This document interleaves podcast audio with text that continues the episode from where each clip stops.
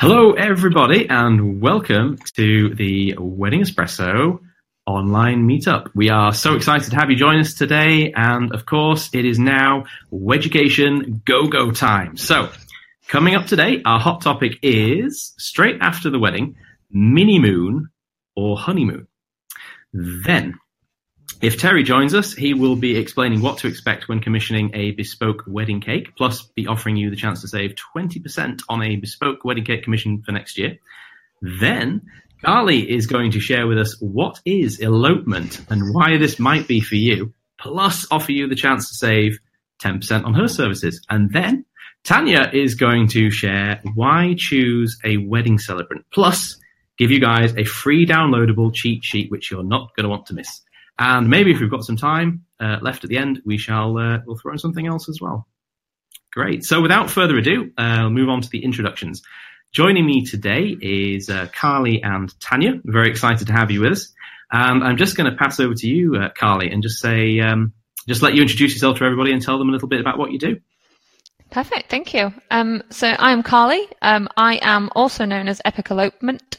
Epic Elopement is a blog that I started back in 2015 when I ran away to Vegas to get married. And I found that normal wedding blogs and kind of other wedding-centered places and spaces, so wedding fairs, etc., just didn't really feel like they were particularly interested in what I wanted to do. And even just the basics didn't really help me find what I wanted. I've struggled to find things about legalities and how I could my wedding dress and all that sort of stuff. Started blogging.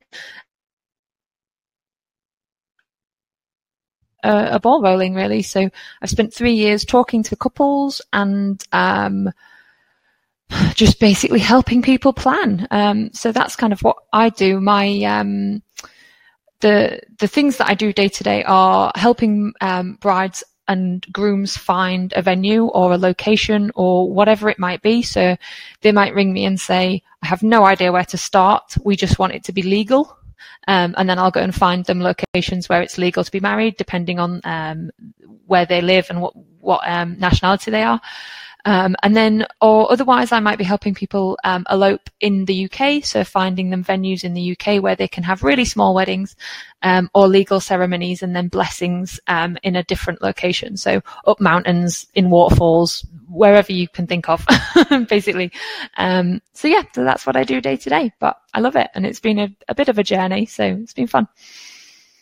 Brilliant. Thanks very much. And Tanya, would you like to say hi to everybody and just tell them a little bit about Perfect Promises? Yes, sure. So I'm Tanya, Perfect Promises. And so I'm a wedding celebrant. So I'm the person who would actually marry you. So if you were choosing not to have a registrar-led ceremony, you might go for a celebrant. And we'll talk more about that later. But I used to be a registrar. So I've seen it from that side and decided I'd rather do something that was more about the couples themselves than be bound by rules and regulations. So kind of very similar to Carly in the sense of it's about what the couples want. So it can be in any location. So the waterfalls and mountains is singing to me because that's a lot of what I do, but as well as just ceremonies in a hotel or ceremonies in a garden or wherever. And as I say, we'll talk about it later, but it's just about the fact that I would be the person conducting your ceremony and delivering you the ceremony you want rather than the one you have to have. Brilliant. Thanks very much. Super. So for this week's hot topic, I was reminiscing recently actually about our own wedding. And I remember that the budget just got blown on the wedding. It was an expensive do. And we wanted to tick quite a few boxes. So we just sort of thought, well, we've got this budget. We can afford this. Can we get everything in? Yes, we can. What about the honeymoon? That won't fit. What are we going to do?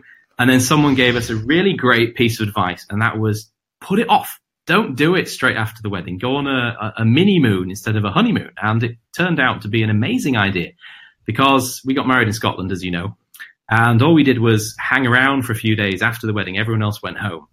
And then we went and did a few bucket list things like adventure stuff. So we went horse trekking, we went whale watching off the coast, And we had an amazing time, and we enjoyed ourselves so much just having that space and that time to ourselves. And then we saved up during the following year and got to do the honeymoon that we wanted, which was in Norway, which is not a cheap country to go to.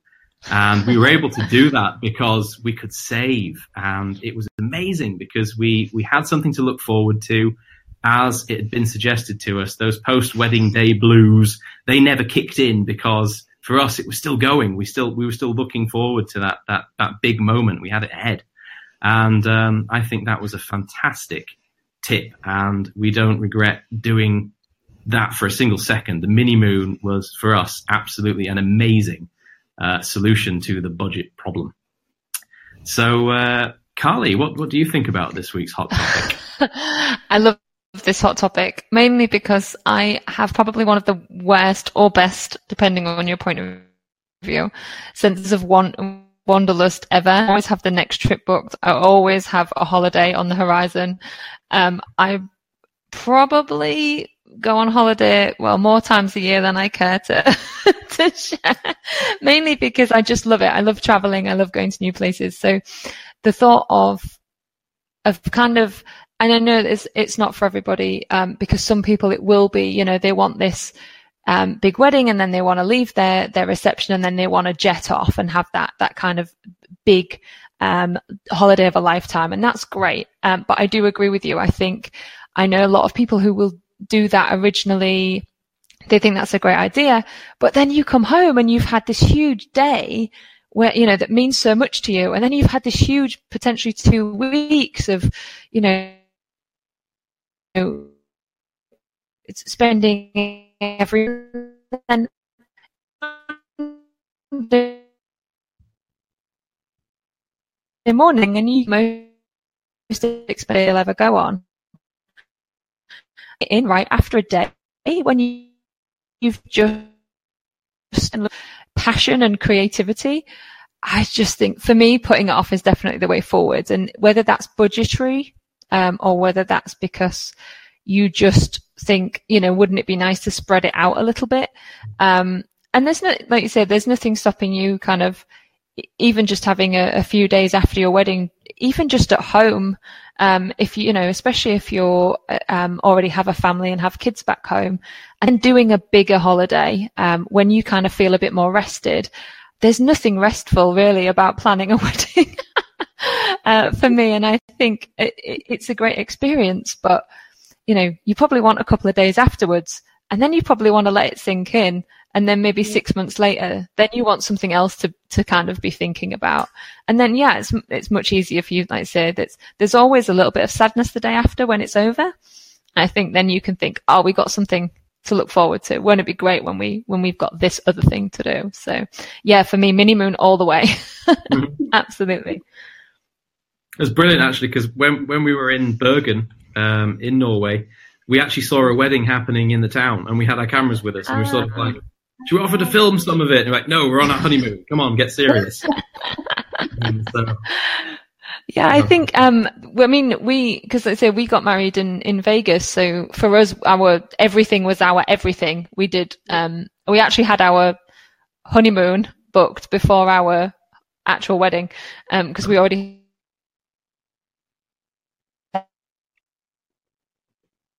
that trip booked. When we were at home, my friends who came out with us were like, when are we having a vow renewal? Because we want to go again. You know, we want another big holiday. We want to do this trip again. And you start thinking, oh gosh, yeah, okay, you know, maybe a year's too soon. Maybe we do 5 years, 10 years. We're already talking about it, you know. It's funny, but you do. If it's a big part of your life, if travel is a big part of who you are, then I think you'll always appreciate that bit of a gap. Yeah, it's on our blog actually. I've been writing recently about we can't get away with it anymore, but we've been having sort of holidays for years and treating them like honeymoons because we don't really want to let go of the vibe. Yeah, we want the buzz to keep going. So every holiday that we booked has been like, yeah, this is another honeymoon. It's honeymoon part 3. Here we go again. But now obviously Xander's been born, we can't get away with that anymore, and it's like they're going to have to be family holidays now. So that sort of honeymoon period is well and truly over. But we have milked it for every penny. That's for sure. I think as well, like, families are different now. Like, you know, there's so many couples I know who take their kids on their honeymoon and, you know, they'll go to Orlando or they'll go somewhere that's really family friendly. You know, and so those days a few times together by the time you get married nowadays. So it's definitely different. Yeah. I think Brilliant. We were, interestingly, I hadn't thought about it actually until I saw this topic. I hadn't actually considered that we actually did kind of a halfway house, I suppose. We were married a long time, nearly 30 years ago now, so much too long ago. But it was absolutely, as you said, Carly, that the idea of not missing the bit after the wedding, but we were married on a Saturday, like most people, and actually we weren't going away until the following Friday. So it was just the way it worked out with the thing that we were doing, and it was just the way it worked out, and it didn't bother us. And so we went back to work on Monday. So we had the wedding on Saturday.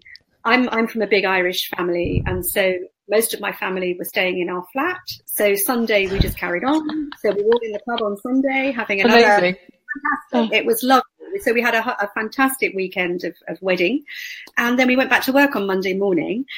And we had that lovely few days, as you say, of catching up with everybody. You know, we had phone, I mean, in those days they weren't mobile. So my office phone, I didn't really do much work on the Monday because it was just people phoning, talking about the wedding and did you see this? And oh God, did you see so-and-so who, blah.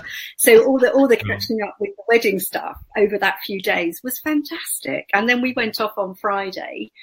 And did it all again, kind of in a way. So although it wasn't it wasn't the 6 months or it wasn't a year later, it was just a week later. But even that, as you say, gave us that breathing space to really enjoy the wedding and enjoy everything that had happened and then go off and have our little break after that. So I can see the appeal of a mini moon. I didn't realize I'd had one, but And I think that, you know, you said something interesting there because you know, that kind of middle piece where you go back to normal life, I'm a huge control freak. And for me, like the thought of leaving my house to go and be married on a Saturday, like you say, and then not going home for another week or two, I'd be like, oh, you know, who's packing my stuff away? I've got too much to think about. I'm going to leave something. You know, I just wouldn't be able to trust that people would sort things out in my absence. I'd be so paranoid about it. I'd be like, let me just, you know, either have a couple of days to rest and then go home, or like you say, have a bit of a break before you then kind of go and take this much bigger trip. Yeah. I'd forget something. I'd be terrible. It does actually make me wonder where and when the phrase mini moon was coined, actually. Because obviously people have been doing it for, you know, generations. Yes, yes. Well, the one that I've heard is wedding moon, which is, right. Because interestingly, listening to Carly, I mean, I do destination weddings as well. So if somebody is getting married, let's say in Florida, that is a popular, as you know, popular place for the Brits to get. And so they'll take friends and family with them and stay for a holiday afterwards. So it's kind of the wedding moon thing where they do it all. Yeah, and that's... And that is what I'm going to talk about later, basically, is the kind of how much you can potentially reduce your costs overall by doing that kind of thing, is that actually what you might spend on one big trip for two people actually it could be a very big trip for 5 people or 10 people.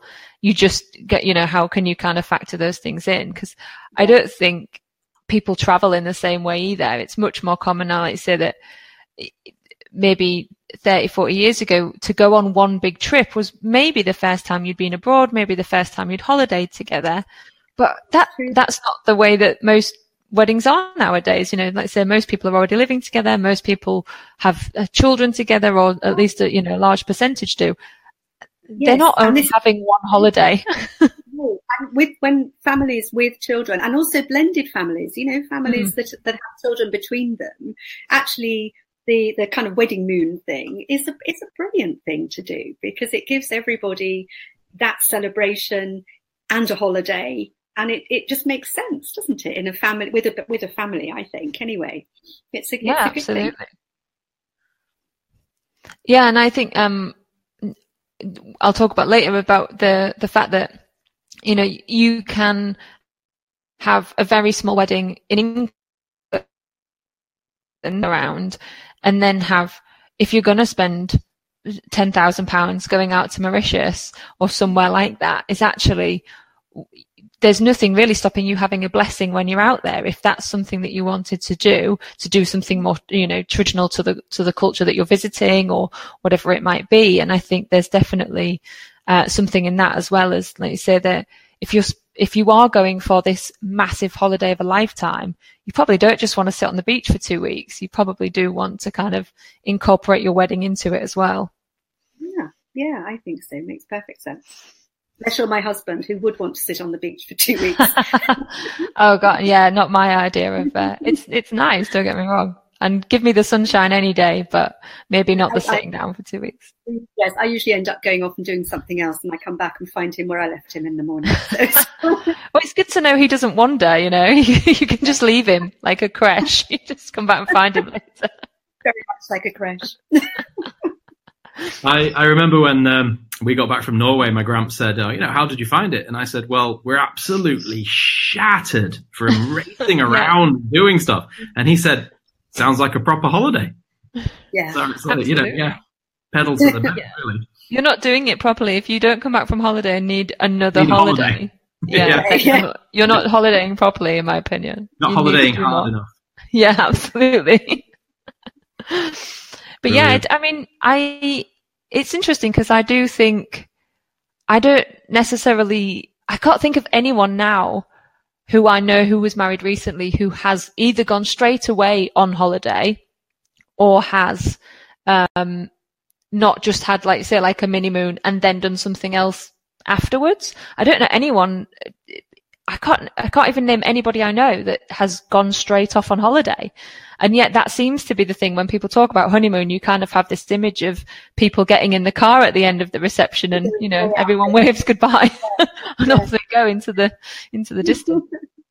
With the cans rattling behind the car. Oh yeah, absolutely. Maybe only Hollywood has given us that impression. Maybe that's what it is.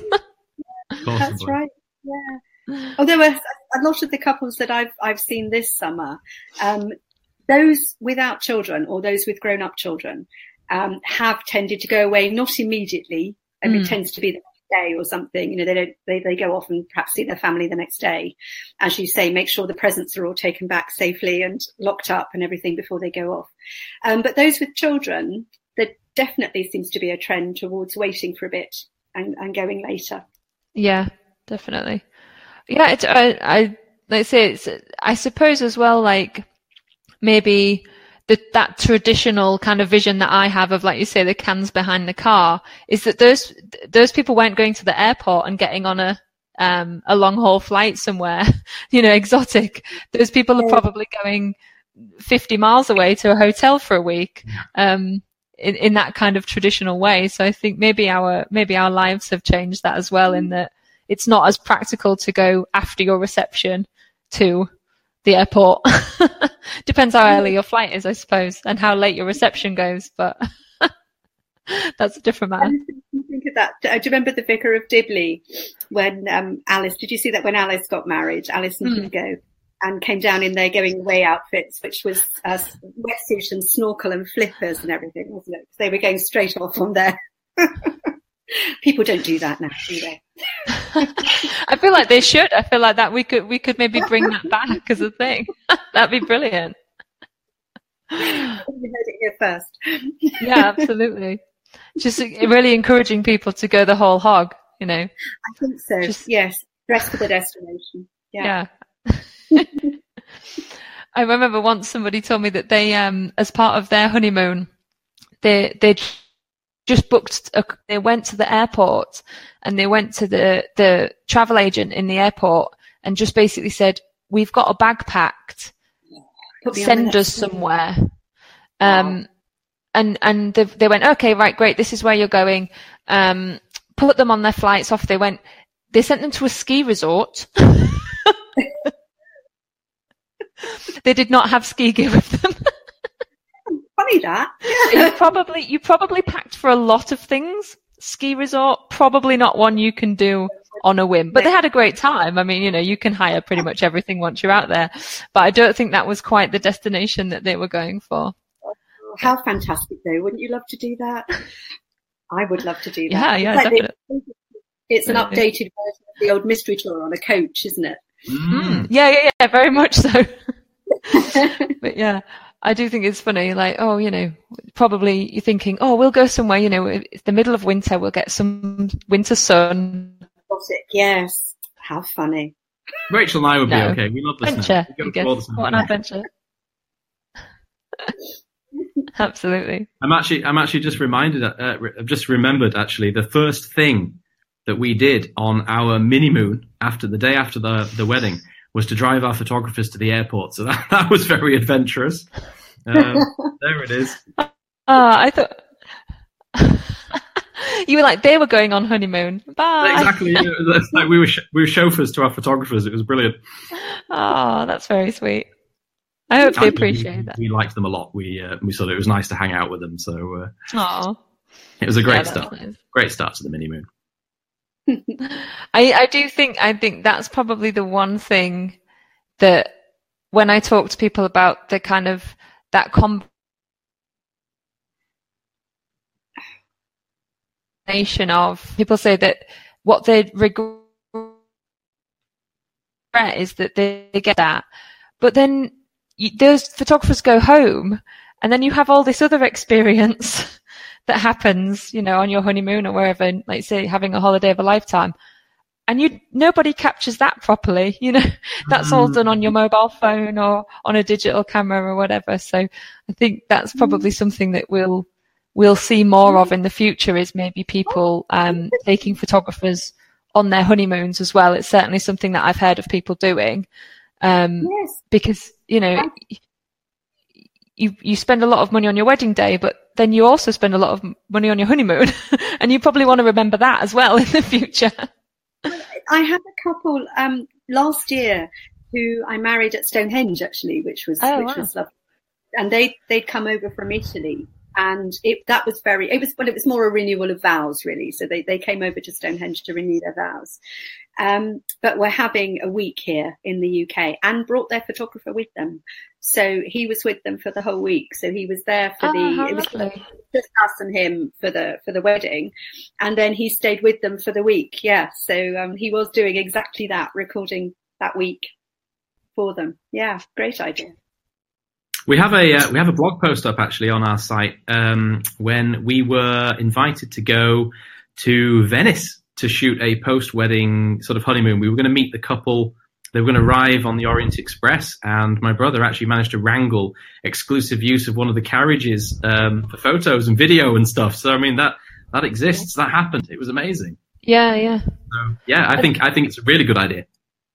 Yeah, and I think people will start to see more of it. I think that maybe the last few years, where people have definitely become less reliant on carrying a good camera with them, and take pretty much everything on their phone. I think people are a little bit, or at least starting to realize that maybe that's not the best way to capture really important things in life, and that you do probably want somebody to capture that properly.